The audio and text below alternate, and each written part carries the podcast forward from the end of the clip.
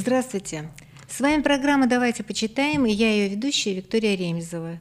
Сегодня у нас довольно необычная тема – литература и мода. И я с удовольствием представляю вам мою собеседницу Ольгу Вайнштейн. Здравствуйте! Ольга – доктор филологических наук, ведущий научный сотрудник Института высших гуманитарных исследований при РГГУ, историк моды, историк культуры.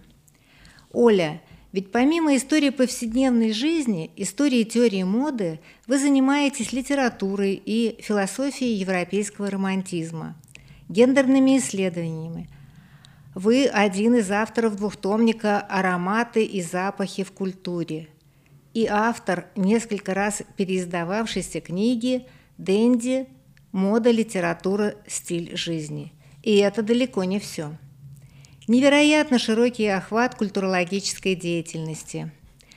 Оля, поделитесь, откуда вы черпаете вдохновение для своих работ?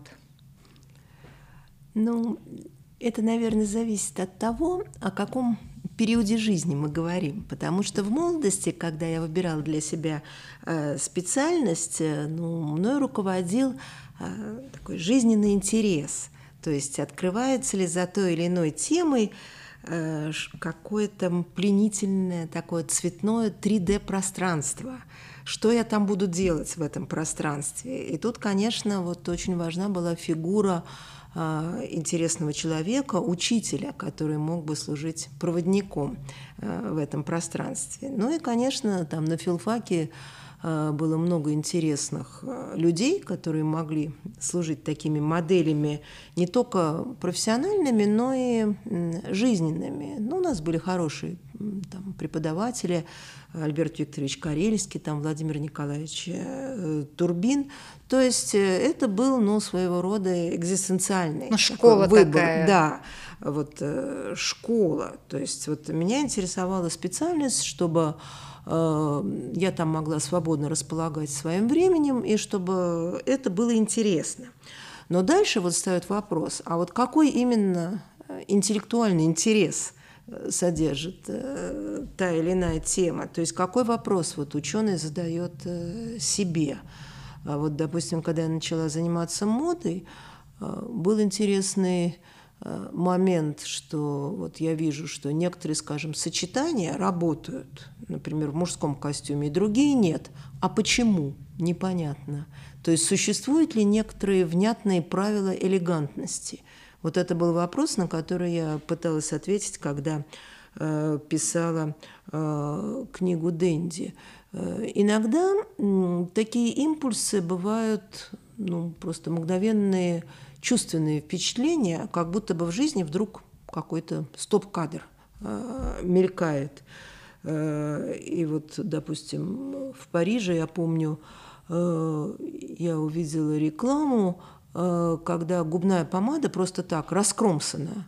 И это лохмотья сломанной губной помады вдруг пробудили во мне мысль, что мода – это не только красота, но и некоторый момент разрушения. И захотелось как-то в этом разобраться. Интересный такой щелчок. Импульс. Да, такой импульс или, скажем, там момент, когда ты вдруг начинаешь видеть то, что раньше оставалось скрытым, скажем. Я была на экскурсии в текстильном музее в городе Крефельде в Германии, и там нам экскурсовод показывал ткани с изображениями разных животных. Это были церковные облачения. И он говорит, а здесь олень, посмотрите. Я смотрю, не вижу оленя. И потом мне там рядом стоящий коллега Кристофер Брует просто показал, он олень. И я его увидела. Это был какой-то совершенно магический момент, такой щелчок переключения зрения. Это я очень ценю, такие моменты, и из них часто вырастают научные работы. Да, потому что появляется какой-то интерес. Да. А сейчас мне хочется поговорить уже более конкретно об «Алисе в стране чудес» Льюиса Кэрролла. Вообще эта книга занимает, конечно, совершенно удивительную нишу в мировой культуре. Она была переведена на 174 языка мира. И если говорить про переводы на русский, то нельзя не вспомнить работы таких знаменитых писателей и переводчиков, как Владимир Набоков, Нина Демурова, Борис Заходер, Евгений Клюев и многие-многие другие. Интересно, что Льюис Кэрролл в 1867 году совершил свое первое и единственное путешествие за границу, а именно в Россию. В Москве он побывал в знаменитой библиотеке в особняке Черткова на Мясницкой. А в 2015 году в этих залах прошла выставка, посвященная 150-летию со дня выхода в печать «Алисы в стране чудес». Оля, я знаю, что недавно вы закончили статью, которая называется «Модная история платья Алисы». И сегодня мы поговорим про Алису, ее синее платье и его влияние на мировую культуру. Скажите, пожалуйста, почему именно платье Алисы стало предметом вашего исследования? Ну, наверное, все началось с того, что мой папа, кристаллограф Борис Константинович Вайнштейн, когда я была маленькая, читал мне вечерами «Алису в стране чудес».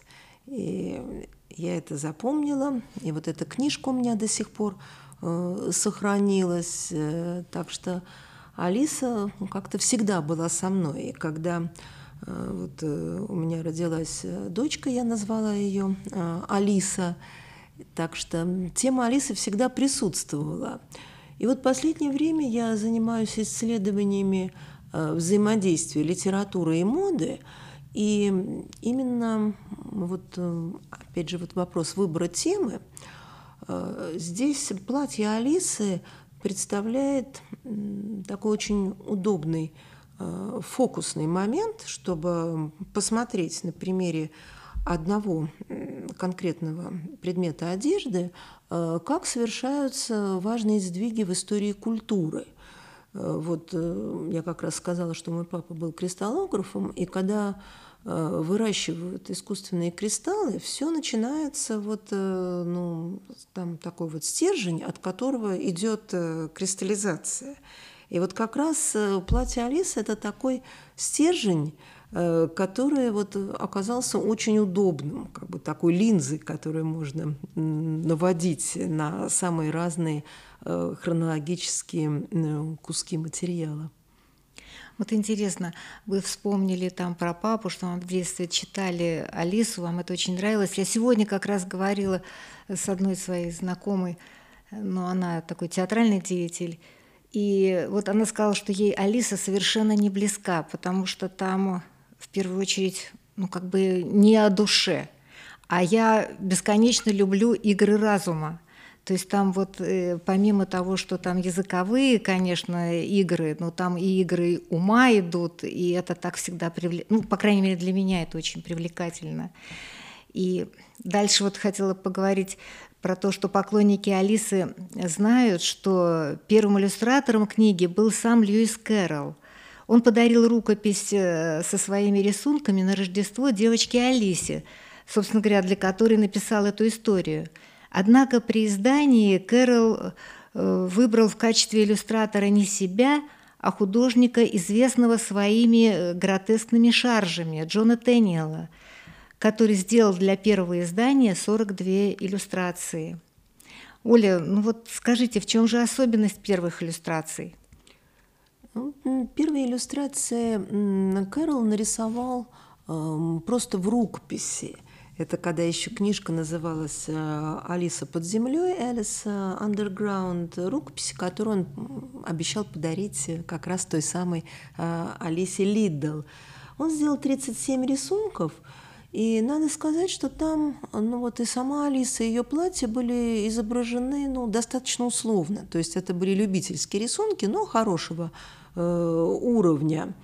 И вот когда уже готовилось первое издание Джона Тенниела, он, конечно, отталкивался от иллюстраций Кэрролла, но они сыграли очень важную роль, потому что Кэрролл все время был в постоянном диалоге с Тенниелом. И, собственно, Кэрролл сам первый в своих иллюстрациях определил самые важные знаковые вот моменты в тексте, которые потом вот в иллюстрациях уже просто стали, ну, можно сказать, эмблемами для всей книги. И стиль иллюстрации Кэрролла – это был тоже гротеск. Он выбирал такие моменты, например, там, когда Алиса увеличивается или уменьшается, и вот там ее голова стукается вот подбородком о ноги, об ее туфли. И вот он изобразил именно этот момент. То есть это уже сам по себе был гротеск, и вот какие-то ключевые моменты, вот эти эмблематические, например, сцена, когда вот королевские крокеты, и Алиса держит в руке фламинго. Тенниел потом именно это. Правда, у Кэрролла вначале был страус. Его Тенниел уговорил, чтобы был фламинго. Все-таки птичка поменьше девочка могла удержать. Или там разговор Алисы с гусеницей, там диалог с чеширским котом, или момент, когда она вытягивается. Вот это уже Тенниел просто следовал сложившемуся канону. И вот Кэрролл наметил еще очень важный такой принципиальный момент. Это слитное вот, словесно-визуальное восприятие. То есть текст совместно с рисунком. И вот рисунок в рукописи, он как бы вписывался в текст, текст обтекал иллюстрацию. И вот в первых изданиях это все сохранялось. Так что Тенниел во многом следовал этой традиции, но, конечно же, он вот сделал такие, ну, более гротескно заостренные, более профессиональные иллюстрации. Он сделал больше по количеству. И вот именно платье Алисы в интерпретации Тенниела уже приобрело свои такие вот характерные канонические черты. То есть это было там платье с пышной юбкой, с рукавами-фонариками, с белый фартук с такими двумя оттопыривающимися кармашками, ободок. Когда он иллюстрировал позже вот Алису в «Зазеркалье», появились полосатые чулки и вот такие характерные туфельки Мэри Джейн. То есть уже сложился основной канон. Ну и знаменитый ободок еще, конечно. Вот этот канон изображения Алисы заложил именно Тенниел. Но отмечу, что в первых иллюстрациях, когда речь шла о метаморфозах роста Алисы, платье волшебным образом увеличивалось и уменьшалось вместе с хозяйкой. То есть это было вот строго по тексту Кэрролла. Ну, ясно. Но поскольку мы уже перешли к платью главной героини, все-таки интересно, как происходит взаимодействие литературы и моды. Вот непосредственно. Ну, конечно, литература и мода, иногда вот это взаимодействие просто определяется личностью автора, скажем, насколько автор заинтересован там, в костюмах, насколько он вот, подробно описывает костюмы в своих текстах, вот как использует их как средство предметной характеристики героя. Кстати, в этом плане сразу скажу, что Кэрролл нигде особо подробно не описывает платье Алисы. Вот я об этом как раз и подумала. Основная роль вот в визуализации и образа Алисы, и ее наряда сыграли именно книжные иллюстрации. И это как раз пример того, что литература и мода часто взаимодействуют через опосредующие культурные жанры. Ну, например, через там, театральное представление или через экранизацию, там, через книжную иллюстрацию, через критику, через журнальные статьи и журнальные рисунки. То есть здесь может быть очень много вариантов таких жанров-посредников. Но вот для «Алисы в стране чудес» именно книжная иллюстрация сыграла основную роль, по крайней мере, вот на протяжении XIX и первой половины XX века. Да. Потом уже вот эту пальму первенства, конечно, перетянуло на себя кино. Ну да, потому что в 1951 году вышел всем известный фильм Уолта Диснея, да, «Алиса в стране чудес», а совсем недавно, в 2010 году, вышел фильм Тима Бёртона. Угу. И вот какова же роль этих фильмов в стандартизации облика Алисы? Ну, вот тот канон, о котором я говорила, да, вот то, что было заложено иллюстрациями Тенниела, там еще не было цвета. То есть цвет платья, вот голубой, стал появляться только когда вот в 1890 году появилось первое издание «Алиса для детей», Nursery Alice.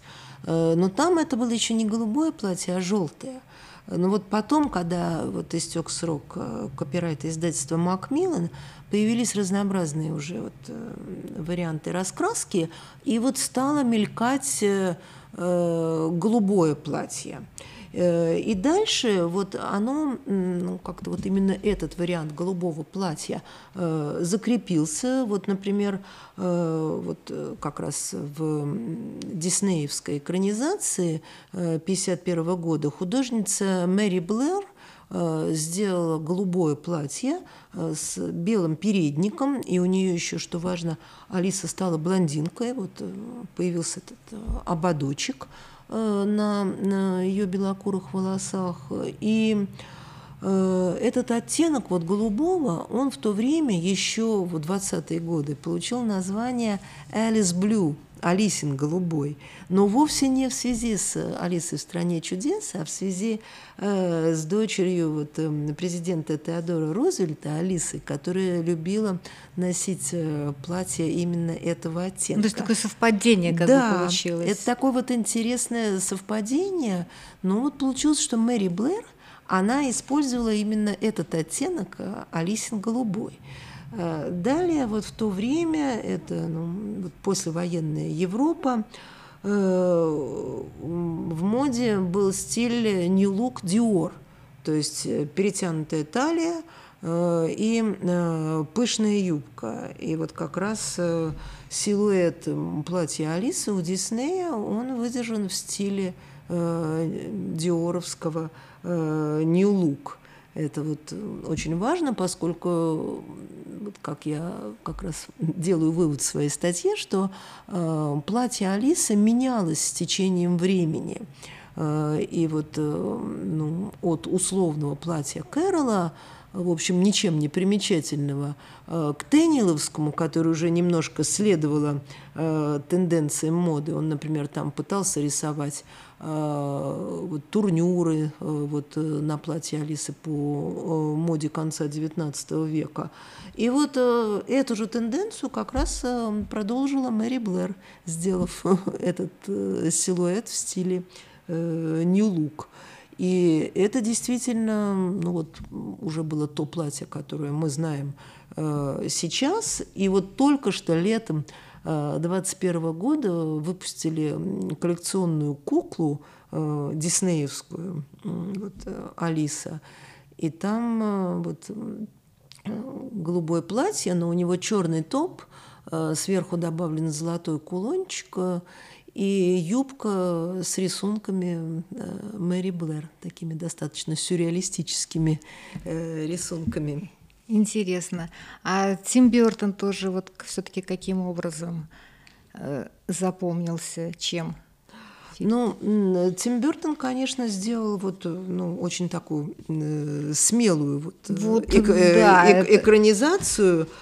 Более чем. Да, это вот был 2010 год, и как раз там он очень активно занимался проблемами моды, платья Алисы. Там ведь в самом начале идет диалог, когда Алиса с мамой обсуждает, в каком наряде она едет в гости, и там Алиса отстаивает такие достаточно феминистические взгляды, что не нужно носить корсет и так далее. Понятно, да. Да, и, конечно, там дальше просто Вот костюмер этого фильма, это совершенно вот гениальная Колин Эдвуд, она вот, ну, просто действительно сделала ряд новаций. Например, это платье, оно уже не уменьшается, увеличивается вместе с Алисой, как это было вот у первых иллюстраторов. А когда Алиса уменьшается, платье остается большим. Да. Вот это очень интересно. И тут вот возникает целый ряд сцен, когда нужно как будто бы заново ее одеть. Да. Например, когда она там прибывает ко двору Червонной королевы, она отдает приказ вот, там, принимайтесь шить, там, если не хватит материи, возьмите шторы. То есть Алиса сразу получает другое, такое придворное, парадное, красно-черное платье, ну, в цветах Червонной королевы.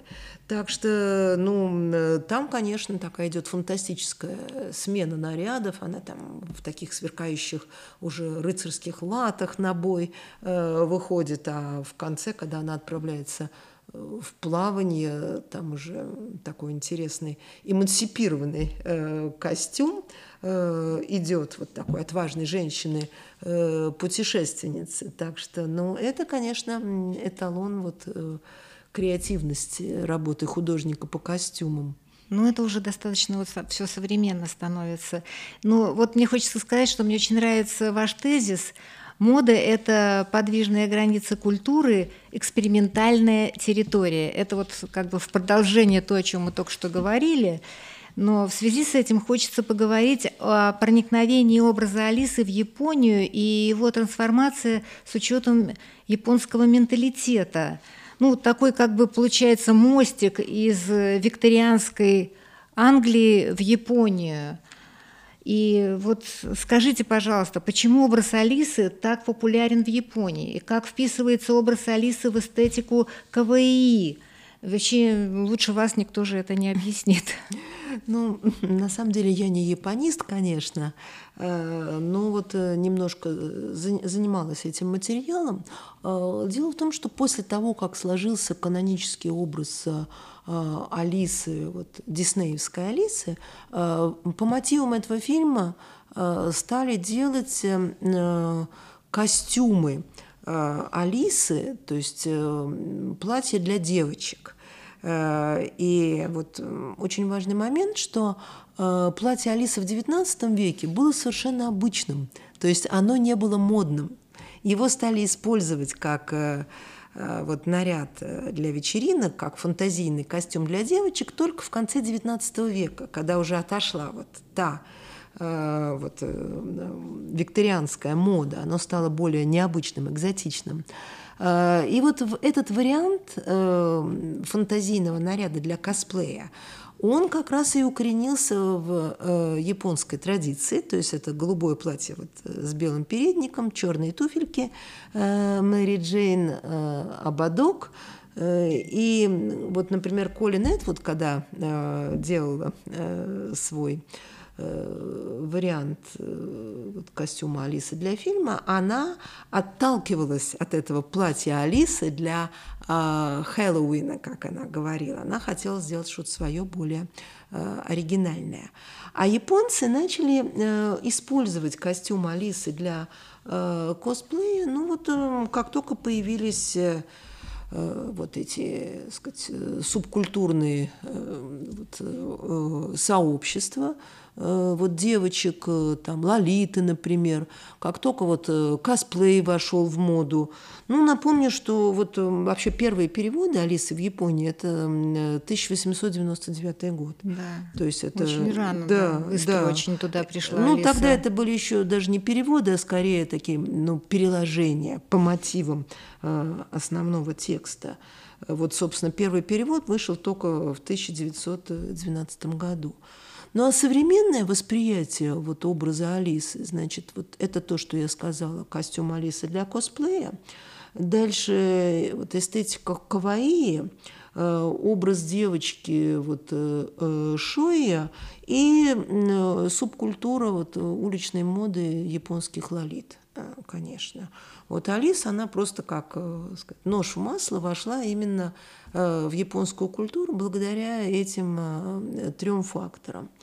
Но эстетика каваи – это культ всего маленького, такого милого, детского, трогательного, ну, то, что вот по-английски обычно называют там cute или там кьютизм. Ну, там за примерами далеко ходить не надо. Это Hello Kitty или там покемон Пикачу. То есть все то, что вызывает умиление у детей и у взрослых. Вот такая культура мимими, такие няшные создания. И вот Алиса, она как раз встроилась вот в этот ряд кавайных персонажей. И особенный момент умиления связан вот с тем, что она может быть маленькой. Ну вот да, да. Ее способность уменьшаться – это еще то, что в японской классической литературе, например, в записках у изголовья там Сэй Сёнэган описывается, что все маленькое вызывает умиление, что там сорвешь в пруду маленький листок лотоса и залюбуешься им. И вот в Японии образ Алисы, значит, во-первых, это маленькая трогательная, во-вторых, вот эта девочка, вот героиня аниме, которая вот свойственно такое интересное сочетание контрастных черт, скажем, они такие вот внешне очень ну, незрелые, ранимые, деликатные, такие нежные девочки. Но вместе с тем они внутренне очень независимые, такие храбрые и любят пускаться во всякие авантюры. Ну вот вспомним там, скажем, фильмы Хаяо Миядзаки или там такую героиню, как там Тихира из «Унесенных призраками» или там Навсикая из «Долины ветров». Или, скажем, такой вот фильм, как «Сейлор Мун», там девочки-школьницы, но потом они делают волшебные какие-то пасы и превращаются в грозных девушек-воительниц. И вот этот алгоритм, он на самом деле заложен вот в Алисе как в литературной героине.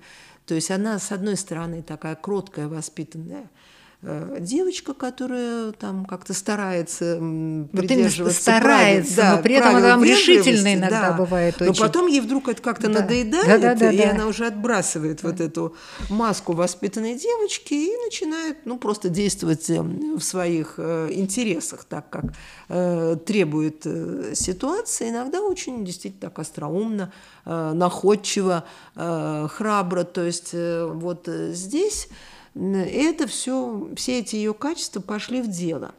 И потом вот отмечу еще такой интересный момент, что благодаря иллюстрациям Тенниела, вот там вот японские художники, которые работают в стиле манго, в стиле аниме, вот как-то произошло такое совпадение, что Тенниел рисовал Алису вот с большой головой и большим лбом.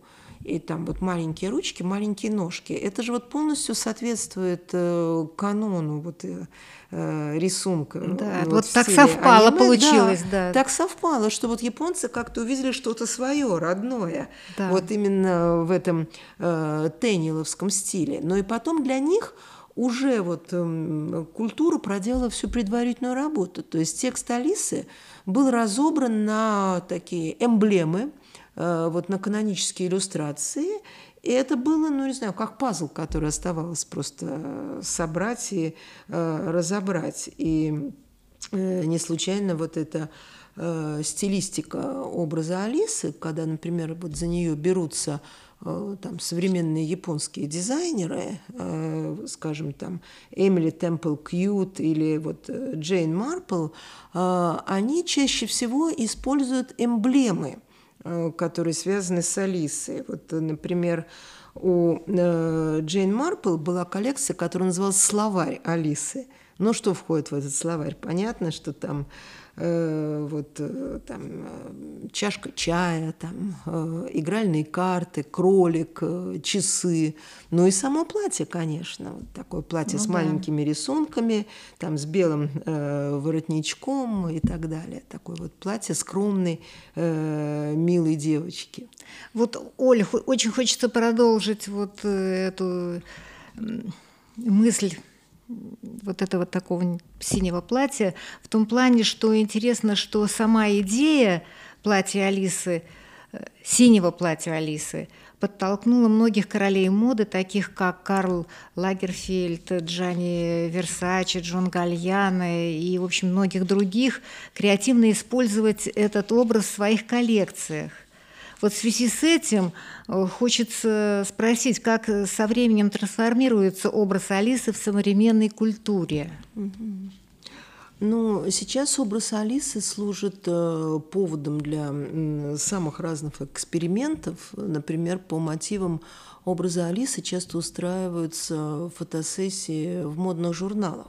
Но самая знаменитая фотосессия была вот в 2003 году в журнале «Vogue», когда там вот в роли Алисы выступила Наталья Водянова, и вот все знаменитые дизайнеры фигурировали в качестве персонажей Алисы в «Стране чудес». Там, скажем, Кристиан Лакруа был мартовским зайцем, там Виктор и Рольф были Труляля и Траляля, там Оливье Тейскенс исполнял роль Льюиса Кэрролла самого, который фотографировал во время этой сессии, там Карл Лагерфельд, там Хельмут Ланг, все приняли участие. И, конечно же, вот главный стилист Грейс Коддингтон, она дизайнерам дала задание, что для этой фотосессии они делают только синие платья. Это было вот единственное требование.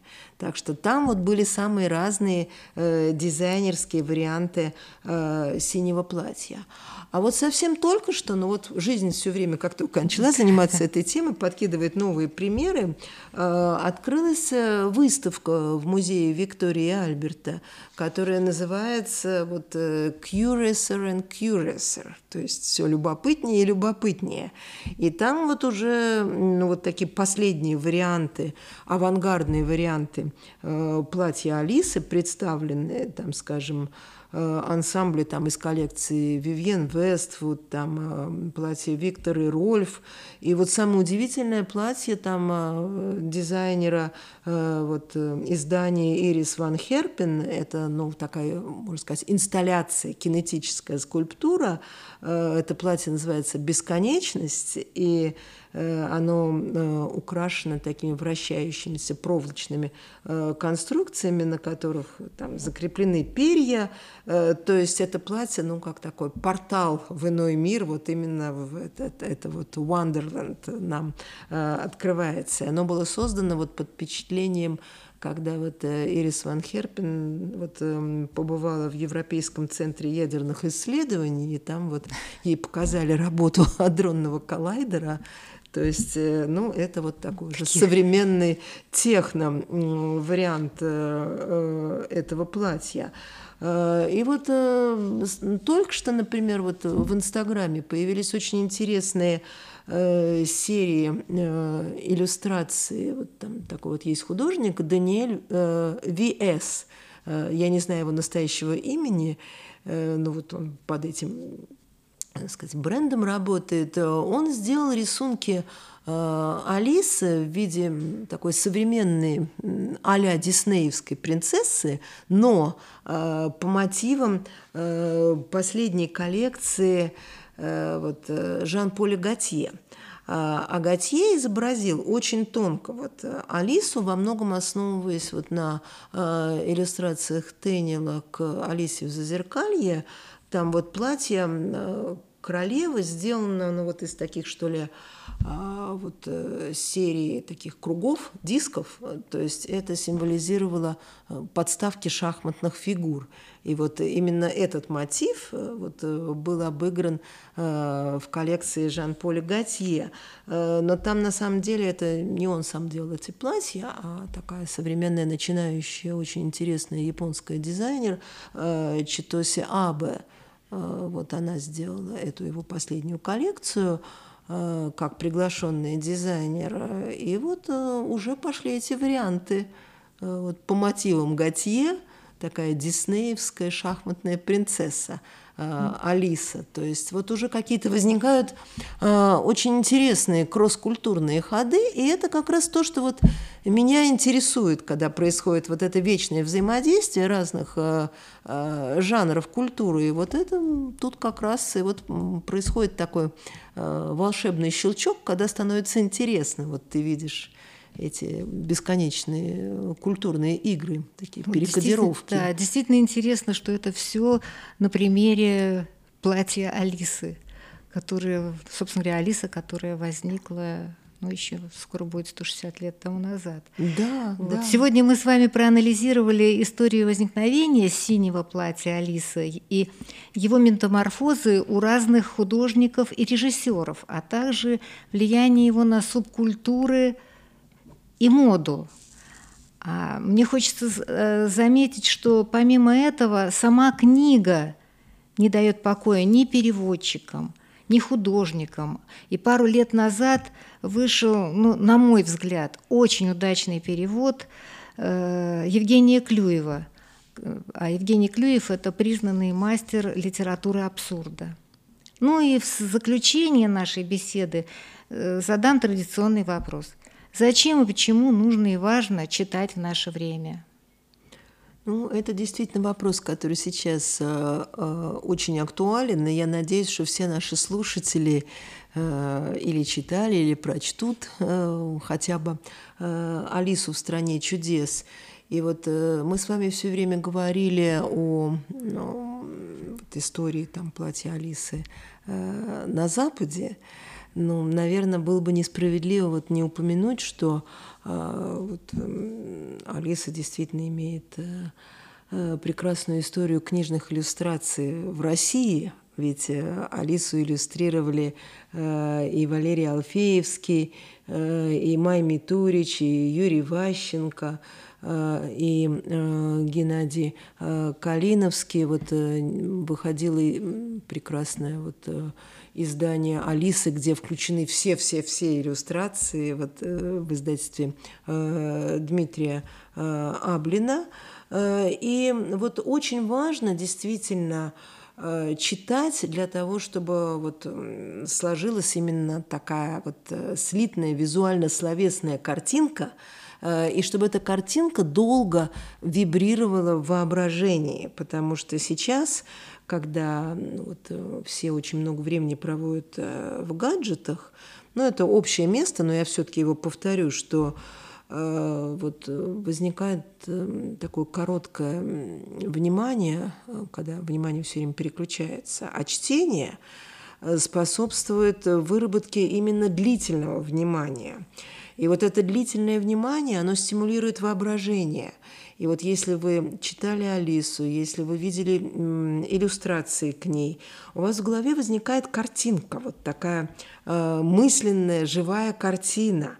Вот это образ, движущийся образ, он развивается, выстраивается. И каждый может, ну, как-то по-своему представлять эту Алису, как и, в общем, ну, любого книжного героя. Это вот очень важный такой внутренний творческий, читательский процесс, который, ну, просто, так сказать, и полезен для мозга, ну, и просто составляет большое творческое удовольствие. Вот. Да, это вот очень приятный процесс. Да. Ну и, кроме того, конечно, когда читатель общается с книжкой, этого не заменить, ну, вот, обращением к интернету, там, вот, там, просмотром новостных лент, потому что именно вот взаимодействие с художественной литературой, с художественной иллюстрацией – это подключение к культурной традиции. И вот вспомню там в заключение фразу вот Сергея Сергеевича Аверинцева, что культура это служба понимания, и что вот задача культуры – не утратить вкус к подлинному, то есть отличать вот подлинное от вторичного, от всяких, ну, как бы там подделок и таких вторичных перепевов. И вот мне кажется, именно когда люди читают книги, вот смотрят книжные иллюстрации, они вот приобщаются к этой подлинной культуре, ну и одновременно получают большое интеллектуальное удовольствие. Да, это, конечно, очень важно, очень здорово. Спасибо вам большое за беседу. Я очень надеюсь, что, возможно, мы продолжим, сделаем такой небольшой цикл «Литература и мода». И еще раз с вами встретимся. Спасибо вам большое. Спасибо за приглашение. Очень приятно было выступить у вас. Всего доброго. До свидания.